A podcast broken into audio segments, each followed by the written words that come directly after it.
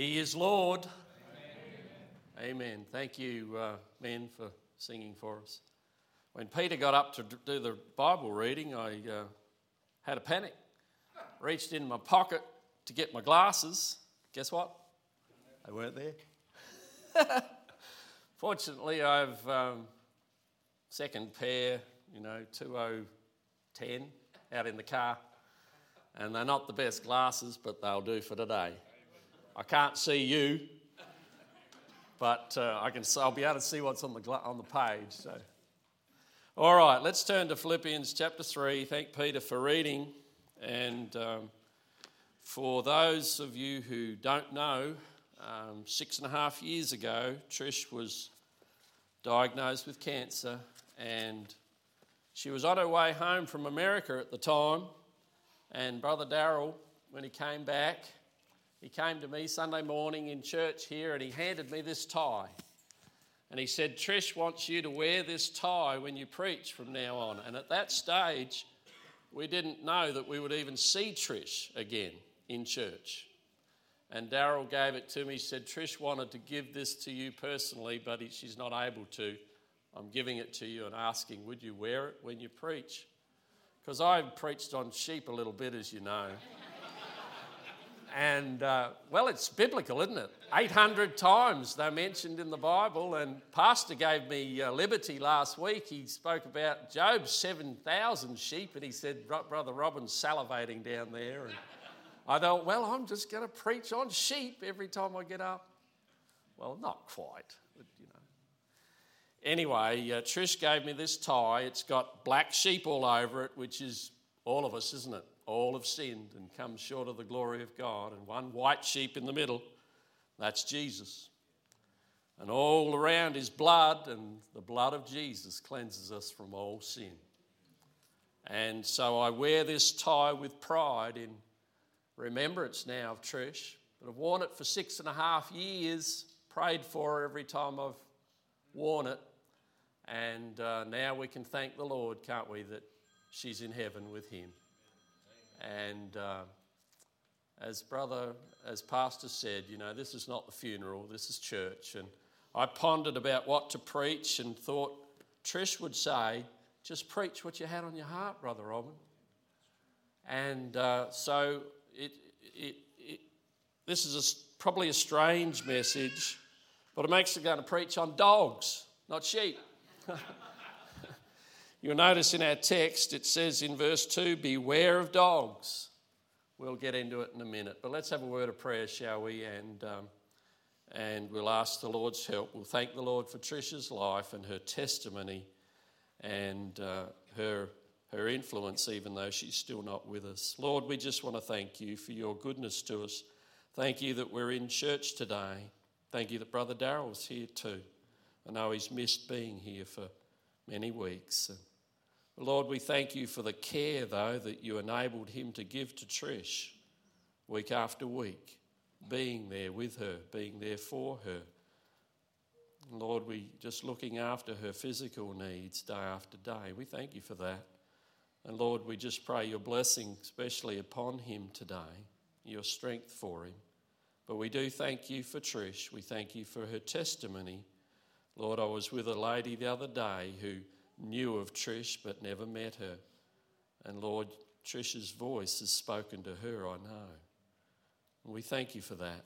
But we thank you now that she's in heaven with you, rejoicing in the presence of the angels and rejoicing at the throne of Jesus, rejoicing in the mansion that you've prepared for her. And Lord, we just want to rejoice too. Help us, Lord, even though this is a somber time. But Lord, help us to rejoice. And Lord, that we might take the example that Trish has shown us and face death with courage, face the future with courage, and walk with Jesus holding our hands, that we'll be able to face whatever comes. So we just thank you for the remembrance of Trish, and we just pray that you'd guide us now as we look at your word. In Jesus' precious name, amen. Okay, Philippians chapter 3. Let's just look at our, our, our, verses just briefly. You'll notice, you know, in these verses, Paul is speaking to the Philippians and, and he says, Rejoice in the Lord. Finally, my brethren. You know, I'm amazed how many times the Apostle Paul says finally, and then he keeps writing another chapter or two, you know. But uh, finally, my brethren, rejoice in the Lord. You know, and that's what we're doing this morning, rejoicing in the Lord, aren't we? To write the same things to you, to me indeed, is not grievous, but for you it is safe. In verse 3, have a look at this. For we are the circumcision which worship God in the Spirit and rejoice in Christ Jesus. We can really only rejoice in the Lord if we are first in Christ Jesus. And then you can rejoice every day in the Lord and have no confidence in the flesh. You know, I remember speaking to Trish one day, sit down here, I sat next to her, and she said, You know, I thank God for my cancer. That's, that's a hard thing to do, isn't it? But she said, I thank God for my cancer. It's drawn me closer to the Lord. Trish was in Christ. She knew Christ as her Saviour, and she was not afraid of dying. And she showed us that. She rejoiced in Christ Jesus. She had no confidence in her flesh. Her flesh was failing her day by day, but she rejoiced in Christ Jesus. And now she rejoices in the presence of the Lord. Okay, how do I get to dogs? Well, you notice, you know, there's two verses that mention rejoicing, and then sandwiched in between those two verses. You know, often this is like this in in Scripture We'll have a negative, but it'll be sandwiched between two positives. And uh, here in the middle of, of two positives, the, the Apostle Paul puts this, this sliver of, well, it's not ham, is it? And it's not cheese, but this sliver, you know, between the two positives, he put this sliver in of, of uh, dogs. Beware of dogs. And then he sort of expands on it and says, Beware of evil workers. Beware of the concision. Oh my. Stuff that, you know, we don't speak about in English, do we? But he sort of puts it in there between two positives of, rejoicing. And he says, Well, you've just got to eat it. You've just got to do it, you know, you've just got to face it. And brethren, that's life. I'm afraid it's life. We get saved. We know the Lord Jesus as our Savior. I've got to take these things off. Can't see you. We get saved and we rejoice in our Lord Jesus, but there's pitfalls all along the way. There's obstacles all along the way in this Christian life. And there's dogs. Well, what are the dogs, Brother Robin? Well, the dogs here are false prophets. That's what they are. False teachers. Because he goes on and says, Beware of evil workers. Beware of the concision. And the concision here is the mutilation or those that were coming behind the Apostle Paul and preaching another gospel, really. That's what they were doing. They were coming behind and saying, Well, yeah, you're, you're saved, but, but, but, but, but, now you need to and they were going on and saying, now you've got to become Jews. Because, see, this, these Gentile believers here in Philippi, and in a minute we'll go to Galatians, but um, um, these, these, uh, these, these Jewish teachers, is what they were, were coming from Jerusalem and they seemed to be coming after Paul. Wherever Paul went, they thought, oh, here's fresh ground for us to chew up. And they went after Paul where he'd preached, and then they preached after him and said, Oh, yeah, okay, well, you're, you're saved now, but now you've got to become a Jew. Now you've got to become circumcised. And so, what they were doing, they were adding to the gospel. But you know, you can never add to the gospel. In adding to the gospel, you really take away. And you actually destroy the gospel. And that's what these teachers were doing. And Paul says, Beware. Beware of dogs. Beware of evil workers. Beware of the concision. And so they were coming in saying, Well, now you've got to be circumcised. Uh, and you've got to keep the law. But they didn't tell the whole truth. They didn't tell the rest of the story the fact that for 2,000 years they'd had the law and they hadn't been able to keep it. Like none of them kept it. And only those that had faith in God beyond the law were saved.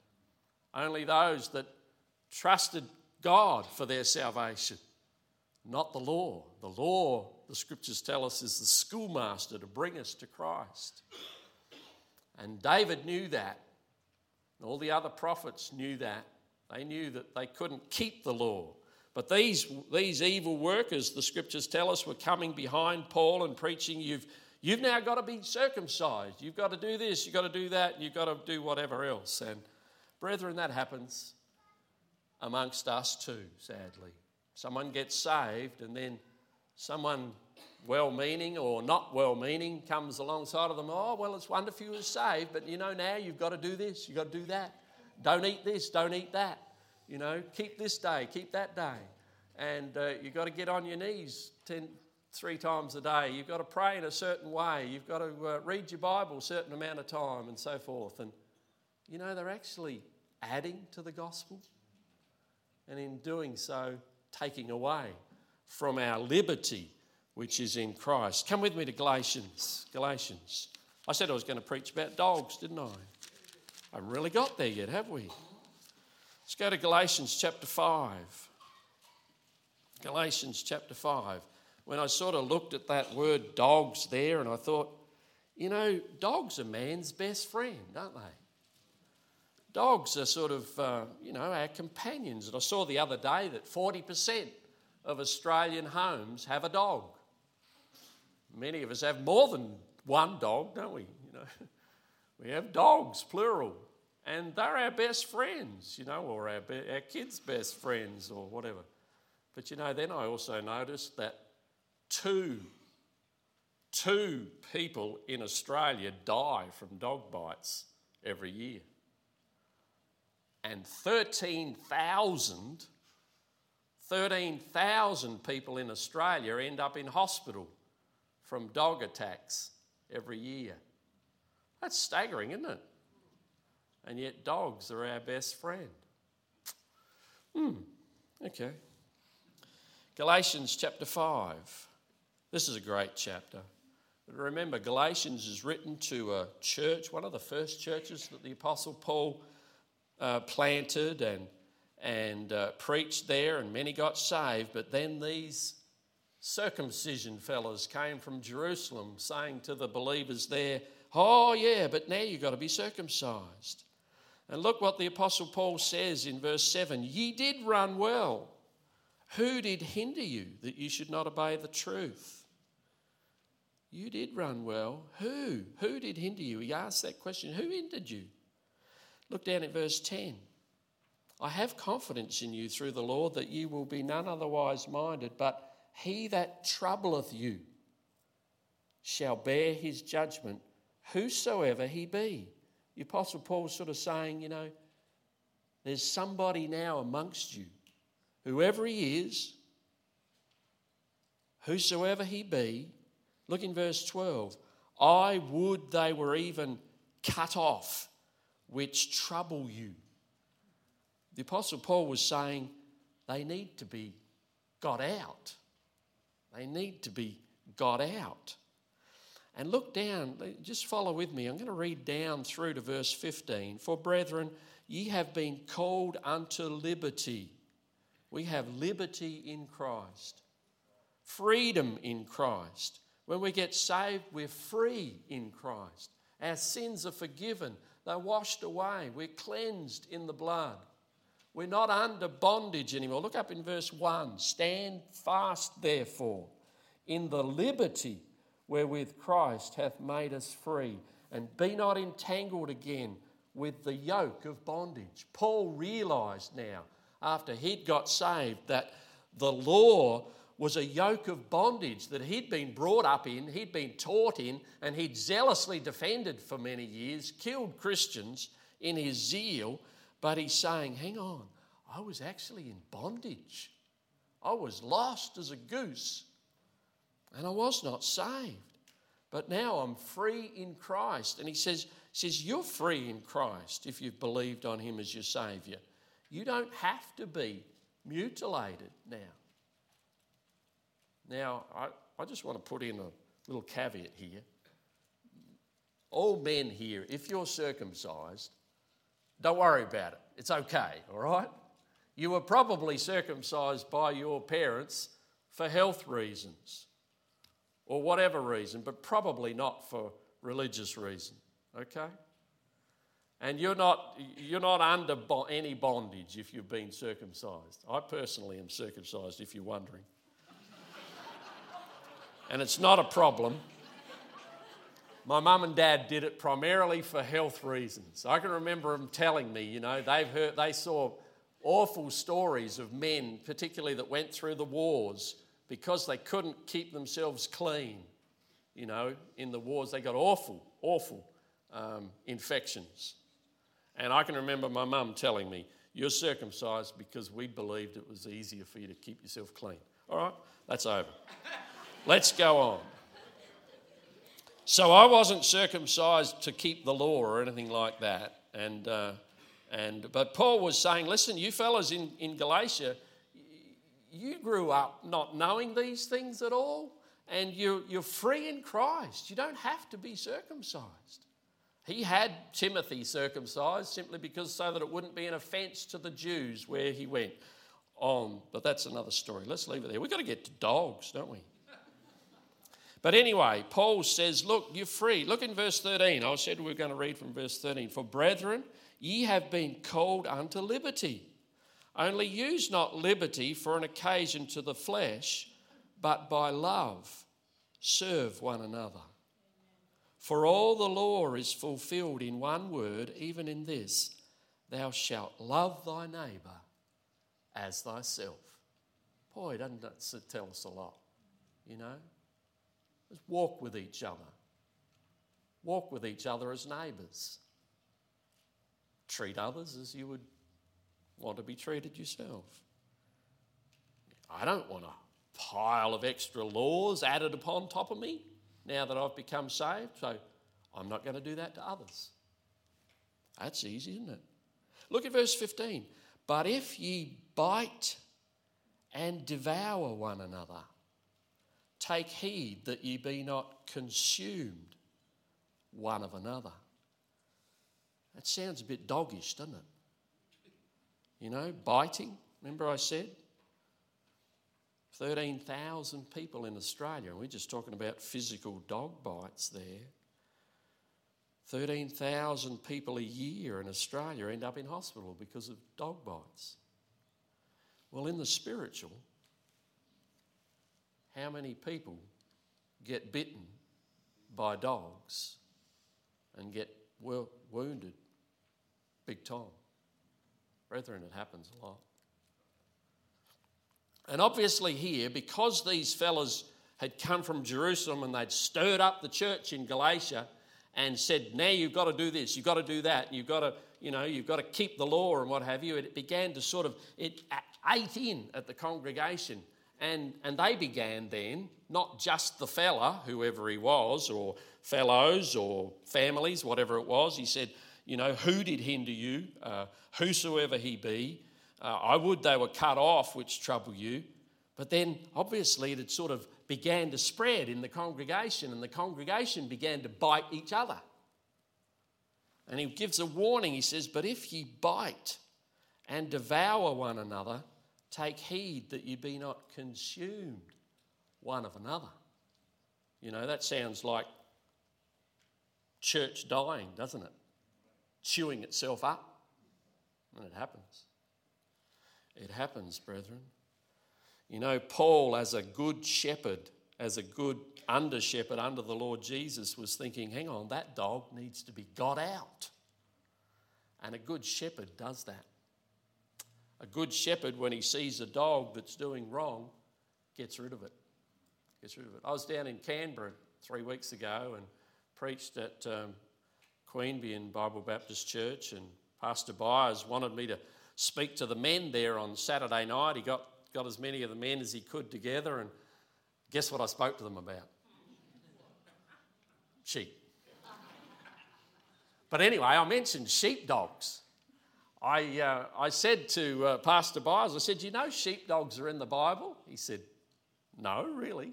I said, Yeah, Job 30, verse 1. Really? Yeah. We'll go there in a minute. Anyway, uh, one of the men afterwards, he said to Pastor Byers, he said, So, so you're the shepherd? He said, he said, We're the sheepdogs. We're your sheepdogs, you know, to bring people to, to the Lord and bring people in. Yeah, he said, Well, why don't you obey me? he really cooked his goose. but anyway. But see, see, that's the story here, you know. We as the congregation can actually become dogs. You know, it's a funny thing, isn't it? We're sheep, but we can also be dogs, you know. Like Jesus is the lamb. When the lamb becomes the light, the lamb's the lion also. All right, so we bite and devour. I, I did a bit of a study, you know, on this, this uh, dog business, and uh, the majority, come with me to, to uh, Exodus chapter 11 while, we, while we're talking. Exodus chapter 11. And I did a bit of a look at dogs through the scriptures, and the majority of the references to dogs are not pretty.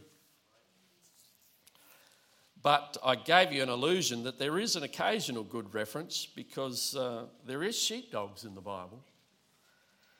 Uh, but here in Exodus chapter 11, this is the first reference to dog in the Bible. There's about 55, 56 references to dogs in the Bible, including uh, wolves and, and uh, foxes. And um, I'm not sure that there's other, other sorts of dogs in the Bible. I couldn't find jackal. Um, I'm not sure whether there's others. But, but here in Exodus chapter 11 is the first reference to dog in the Bible.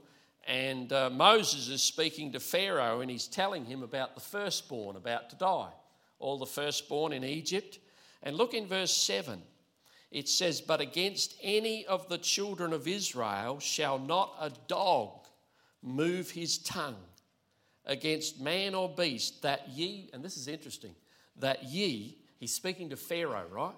Moses is looking Pharaoh in the eye and he says, That ye, you, Pharaoh, may know, and ye, all of Egypt, all of Egypt may know that the Lord doth put a difference between the Egyptians and Israel.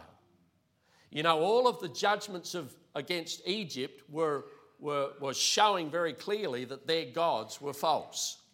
And one of the gods of Egypt is Anubis, I think he's called. Anubis, and he's the, the, you know, the man with the jackal head, the jackal head, and he's the, the god that looks over the dead. And it was an, and it was Anubis. They always have that, that jackal head when, they do, when they're um, uh, mummifying and so forth. And uh, evidently the jackals run amongst the graveyards and, and yip at nights and what have you, and they say they look over the dead. Well, what a lot of baloney. But anyway, so, so Moses is saying to Pharaoh, you may know that your God's a false God. You know, is a false prophet, false gods, false dogs. Okay? And he's saying that, that the dogs even aren't going to bark at Israel as they leave. Isn't that amazing? That's the power of God. I mean, dogs always bark, don't they? When you want them to and when you don't. The other day, I was uh, beware of the dog. You know, you see it on the on the on the post or on the gate when you go to someone's house, beware of the dog. And then the dog starts barking. I was leaflet dropping the other day in, in Eaton's Hill, putting um, tracks in letterboxes, and this huge dog came roaring out the gate and he whomp, latched onto me. Well, I just froze, stood there. Fortunately, his owner was right behind him and, and got him off. Oh, sorry, mate, sorry, mate. Yeah, beware of the dog. Anyway, the dogs always bark, always sort of, you know, and they're a good guard dog. There's a, good, there's a time for a dog to bark. Moses said, Not even a dog's going to bark in, his, in Egypt this night. Anubis is a false god, that's what he was saying as well. to Pharaoh, that you may know that God puts a difference between the Egyptians and Israel. Like I said, most of the references to dogs in the Bible are not pretty, are not pretty.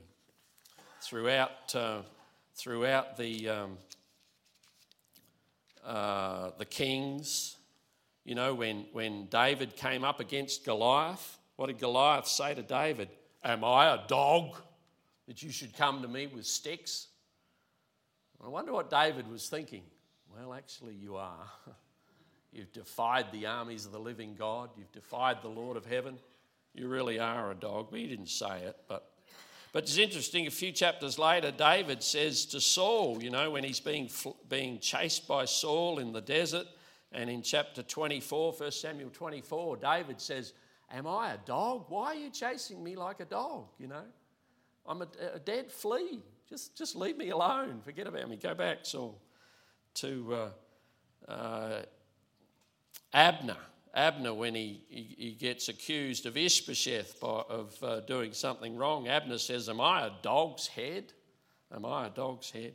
Mephibosheth, when David calls Mephibosheth in and wants to show him a kindness, he says, Why are you showing such a kindness to such a, a dead dog as I am? Mephibosheth calls himself. Abishai, when uh, David is fleeing Jerusalem, when uh, Absalom is about to take over Jerusalem, and, and Shimei is, is barking, you know. Shimei is on the hillside casting stones and dirt at David, and, and uh, Abishai says, King, just let me at him. Why should this dead dog criticize my Lord like this? David says, Leave him alone for now. But you know, then uh, through the kings, through the kings, this is really quite interesting, but in the, in the kings, dogs are always mentioned in reference to the kings that God is going to wipe out Jeroboam, Baasha, and then um, uh, Jezebel, Ahab. Ahab. And, uh, and through the prophets, they prophesy that all of the descendants of those three kings, Jeroboam, Baasha, and Ahab, if they die in the city, the dogs shall eat them. If they die out in the field, the birds of the air shall eat their carcasses. And then, specifically, and I don't know, about three times, it's prophesied and mentioned that, and Elijah particularly prophesies it, that, a, that uh, Jezebel will die by the wall of Jezreel, and the dogs shall eat her. It ain't pretty, is it, folks? You know, dogs are sort of looked on as, as real, you know, scavenging mongrels. Scavenging mongrels. Are there any good dogs in the Bible, Brother Robin? Come with me to Job. I want to show you this. Job. Job. Pastor gave me liberty to do this last week. He mentioned Brother Robin will be salivating about sheep and Job's 7,000. Well, I am. I had 7,000 sheep before we left Rockwell. I looked after 7,000 sheep anyway and sold them. We rounded them all up. Boy, I'd love to have 7,000 sheep now. You know, lambs got hit a record of $300 the other day at Wagga Wagga. $300 for an old lamb, would have been nearly 12 months old, cracking their two teeth, and they dressed at 42 kilos. That's a huge lamb. Average sheep dress is about 18 to 20 kilos. So they were big lambs. But uh, boy, I'd love to have 7,000 sheep right now. But uh, anyway, that's a story. Job had 7,000 sheep, he lost them. He ended up at the end with 14,000. Look at verse chapter 30 and verse 1. This is in the middle of Job's uh, suffering, but he, and he says, But now they that are younger than I have me in derision. He's speaking about the three friends, or the three unfriends, whose fathers I would have disdained to have set with the dogs of my flock. Job had dogs, had sheepdogs to look after his flock or to help with the work of looking after his flock. And he was saying, These fellas, I wouldn't have put their dads in charge of my dogs. You know what? You put the wrong man in charge of a good sheepdog, And within, an, within a day, you can ruin that dog. That's what happens. Brother Phil's nodding, he knows. You get a good dog, you got to look after him. There are good dogs. And brethren, you and I can be a good dog or a bad dog. We can become a barking, yapping little dog that's sort of, you know, always sort of in the way, always carping, barking, you know, sowing discord among the brethren. That sort of dog. Or we can be a good dog. Before we finish, and I want to go to, la- to one more. Actually, let's go there now. Let's go to Revelation. This is the last reference of dog in the Bible. So we're not going to look at all references, but this is the last reference. Then I want to tell you a story of two dogs. Revelation 22.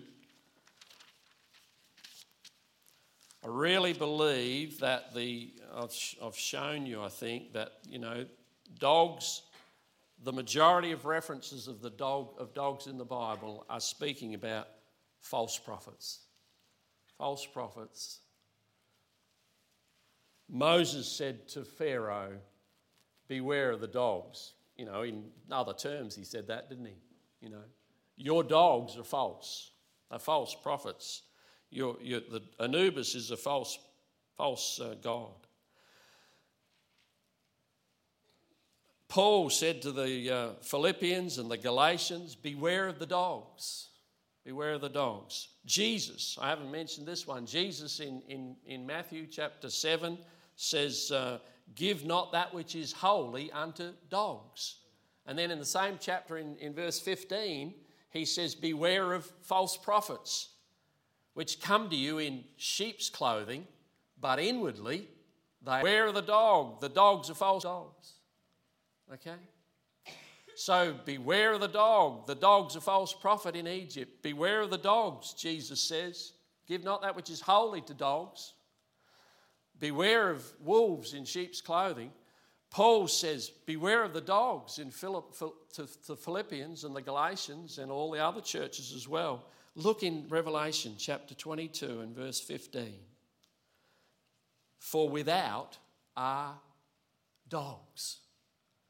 At the head of the list, we'll read the rest, but for without, this is out, out of heaven. There's no dogs in heaven where Trish is now. There's no false prophets. But she had to walk through this earth. She had to walk her journey of faith after she got saved and came here to this church because she knew that this was a place where she'd be protected from the dogs. She walked her journey aware of the dogs. And, brethren, you and I need to be aware of the dogs. This is a somber message, but I also, you know, today we rejoice, don't we, as to where Trish is. It's a somber message, also, though, for us, the living. We've got to go on from here and we've got to walk until we see Jesus. You know, we've got to go through the valleys and the, and the hills. We've got to do the rest of this journey.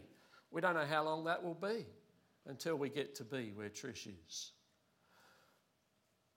But in heaven, there are no dogs, there are no false prophets. For without are dogs and sorcerers and whoremongers and murderers and idolaters and whosoever loveth and maketh a lie. We, that list we can understand, can't we? Before the first one. Like it sort of, it, it it tells us, you know, the sins. It tells us the sins of the indicative sins or the, the, the full blown sins amongst the people there sorcery, whoremongering, uh, murdering. Yeah, I understand all that. They ought to be without. Oh, hang on. You know, I, I was some of those things before I got saved. Oh, thank God for the blood of Jesus. Thank God for the blood of Jesus that cleansed me from my sin. Oh, wow. Cleansed me from being some of those things, you know. Whosoever loveth and maketh a lie. But the head of the list is dogs, false prophets, wolves in sheep's clothing. Brethren, if I take it a step further, even in our saved state, even as brethren together, we can. I heard this once. You know, within each one of us, there's a little bit of Pharisee. It can rise up within us, even as a saved person, and we become Pharisaical. Let me say this within each one of us, there's a capacity to be dog as well, and to yip and bite, and to hurt others. I said I'd finish off with a story of dogs, didn't I? I had two dogs. I had more than that. But when we, when we got to Rockwell, um, I had one good dog, one really good dog. His name was Kelly. Aaron's been waiting for me to mention Kelly from the pulpit. I've sort of held off for a long time, but Kelly was a good dog. He was a, he was a natural, you know. We got him as a puppy, and, and I can remember the first day I took him out on the motorbike. I taught him to jump up on the petrol tank in front of me and sit there. And I had an old dog at the time, Red, and he'd jump up on the back, and we'd go, you know, looking around the farm, doing whatever. Anyway, this one day I had Kelly with me on my lap, Red behind, and we came up across a mob of goats. And, you know, goats are there for harvest when, you, when there's the opportunity. And I don't know, there was 20 or 30 mob of, 20 or 30 in this mob of goats. And I sent Red off to sort of head them off and, and get them under control. And, and Kelly was there just as a pup. He was just, he was a learner. And I just took him along as a, as a learner dog, you know, hoping that he'd become a good sheepdog. Anyway, you know, uh, as Red got control of that mob of goats, Kelly just jumped off without me asking him to, and he, and he ran off. And I thought, oh, this could be interesting, but I let him go. And you know, he just went to the head of the goats just like a good dog would, and he held them up with Red. I called him, he came back to me jumped up on the petrol tank. I thought, phew, this bloke knows what he's doing. And he became my best dog. He was, he was just a natural. He and I got to understand each other. I think I've told you before, I wasn't a good dog handler, but uh, he understood me. When I said, You dirty flea bitten mongrel, he knew what I meant. and uh, get up here, and he'd get back up there. Come here, you he just, he came, you know. He knew I, I wasn't a good dog handler, but he knew and he understood me and we got on well. You know, I could tell him, get him, and he would jump off and he would get that one sheep or that one goat, grab it by the throat and hold it till I got there. He was magic. He disappeared one day. He had one fault. I probably began from that first day when he chased goats whenever we'd be chasing sheep and rounding up sheep and bringing them into the yards, and you know, we were out in big paddocks. Some of the paddocks were 25,000 acres, so I couldn't see him all the time. And uh, he'd be around that side of the sheep or whatever, and I'd be on that side on the motorbike. And if he got a sniff of goats, he'd leave me. And he'd go and chase goats. And I, you know, by the time I realised he was not with me and the mob, he could be how long far away? I wouldn't know. You know, he'd, he'd always try and bring them to me, but sometimes he just he couldn't. And if I couldn't see him or hear him, I'd switch off the motorbike and I couldn't hear him. I'd just quit, go home. If I could handle the sheep on my own, I took them home. I once had to walk a mob of sheep 10 Ks on my own without my dog. I managed, I got them there. But in the mean, he'd gone off. I think he got distracted by some goats. But usually, what I would do was, uh, well, I'd just do my job, go home, and within a day, he'd come home because he realised, well, boss isn't here. And he'd eventually quit and he'd come home. Well, the particular day that I had to walk 10 Ks with the mob of sheep without him, and it was nearly 20 k's from the homestead. And I thought, well, Kelly, I went back to try and find him, couldn't find him. Whistled, called, you name it, did it. Drove around, rode around, no Kelly. Oh, well, you'll have to make your own way home. Well, he never showed up, never came home. And I don't know what happened to him. He died out there in the paddock. Uh, probably a heart attack, possibly heartworm, don't know. I went looking for him for days, never found him. Asked all the neighbours, no one knew where he was. Anyway, he was a faithful dog, you know. I faithfully paid him every day. I put aside $300 in his bank account every day. No, I didn't. Do you know he worked for me for eight years, nearly eight years, faithfully for a piece of meat every day? A piece of kangaroo or a piece of emu. He loved emu. Emu make him really shine. A lot of oil, you know, in the meat. He was a faithful dog. He was a really good dog. Do you know he had some pups? Him and a lady dog that we had had some pups. And I thought, oh, keep these pups. They'll be good. They got a good father, and the mother was half reasonable. You know, I don't say that derogatorily. She just wasn't as good a dog as he was, all right? But anyway, I thought I'll get a good pup out of these dogs. You know, I never got one good pup. The only person that got one good pup out of them was the neighbour. I gave him a, a pup, and uh, he said to me weeks later, he said, You know, that dog's a natural. I said, Well, I wished I'd have kept him. the one I kept, he was a beautiful looking dog. He looked a lot like his father. He had a bit more shaggy coat on him, but he was red. I called him Rusty. You know, he was useless. I tried and I tried to teach that dog. He was half reasonable in the yards, but I used to have to put, put a muzzle on him, even in the yards, because he had this bad habit of jumping at the sheep and, and latching onto the wool, and he'd pull out a tuft of wool. I tried and I tried to get that out of him to stop him doing it, you know. and I had, just had to put a muzzle. He could even do it with a muzzle on. Well, I took that dog Rusty like I did with Kelly out on the bike, and I'd take him out, try, you know, I'd have Kelly on the back, Rusty on the front, trying to teach this pup. You know, he would not obey. He would not come to me when I called him. I'd have to, run, have uh, to ride into his path and stop him. And it was a waste of time. I should have really learned quickly and done what Paul said needed to be done to that fella in Galatia. He needs to be got rid of. I didn't do it quick enough. Well, after one unsuccessful day out in the paddock, I let him go one day just to see what would happen. You know, I didn't ride in front of him and stop him because he'd just ride around, he'd just run around. He wouldn't come back when I called him back, and he just kept running.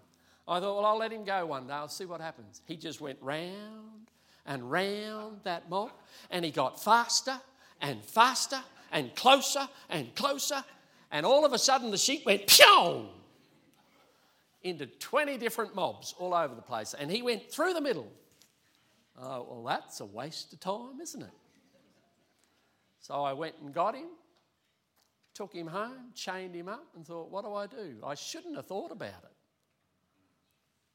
You know, three days later, we went off on a family picnic, and Rusty was home on the chain, and well, he broke the chain, didn't he?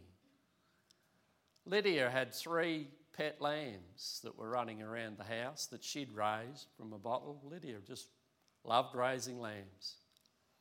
Well, Rusty got off the chain, and guess what he did? He rounded up the lambs, didn't he? But he didn't just round them up. You know, he lunged at them like he did in the yards, pulling out pieces of wool. But not only did he lunge at him just getting pieces of wool, and he would have been running round and faster and faster. And his eye teeth obviously caught the side of the lamb and went down its stomach. And then the lamb's stomach came out. When we got home, there was one dead under a tree and another one walking around with his stomach dragging behind him. Well, it didn't take me much then to know what I needed to do. Brethren, if we're not careful, that's the sort of thing you and I can do to each other. You know, it said there, if you bite and devour one another, that's what we can do, sadly. I, just say that to, to you today as a somber warning, as a somber sort of a message, but you know, we want to rejoice where Trish is. She, she's in heaven, but she's had to walk that walk. You and I are still on that walk, but beware of the dog. Moses said it to Pharaoh Your dog, God, is false. Jesus said, Beware of the dogs. Don't cast that which is holy under dogs, and beware of false prophets. They come to you in sheep's clothing, but they're inwardly ravening wolves. Paul said, Beware of the dogs, false prophets. Where are the false prophets? Not in heaven. Not in heaven. Trish is not bothered by the dogs anymore.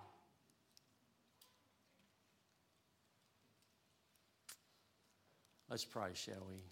I think we might not have a song this morning. We might just dismiss. And as I pray, if you want to come to the altar for any reason, whatever, just come. And, and if you don't, that's fine. Just, just pray with me, and, and then uh, we'll dismiss unless Andrew wants to, needs to come up. But Lord, we just want to thank you for your goodness to us today.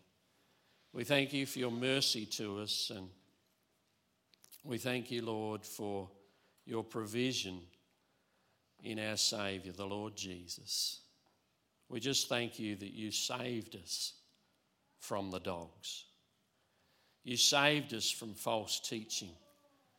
Lord, you saved us under liberty. You saved us to walk with you until you should call us home. But Lord, we are still in this world. And uh, you've given us warning about the dogs false prophets. Father, help us to be very aware, not to run from them, but to stand and keep our eyes firmly upon Jesus. And Lord, if necessary, to enlist some help to get rid of the dog. Lord, if we're not saved this morning, anybody here that's not saved, and you know it, you know it, and perhaps you've been saying, Well, I'm not going to come to Jesus because, well, there's dogs down in that church. Yeah, you're right. There's always been dogs in the church. There was in Jesus' day many false prophets. Many of the religious leaders were false. They were teaching people falsities. They were trying to, they were saying you to get to heaven you had to keep the law, and none of them could keep the law. And you're thinking today, well, I don't want to go to that church because there's false people down there, people that don't live up to their faith like Trish did. You're right, those people are in church. But would you end up with them in hell? Why would you do that?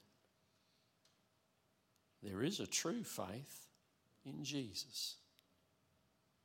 Won't you believe on him and save yourself from the message of the dog? Be saved. And then you'll be in heaven with Trish one day.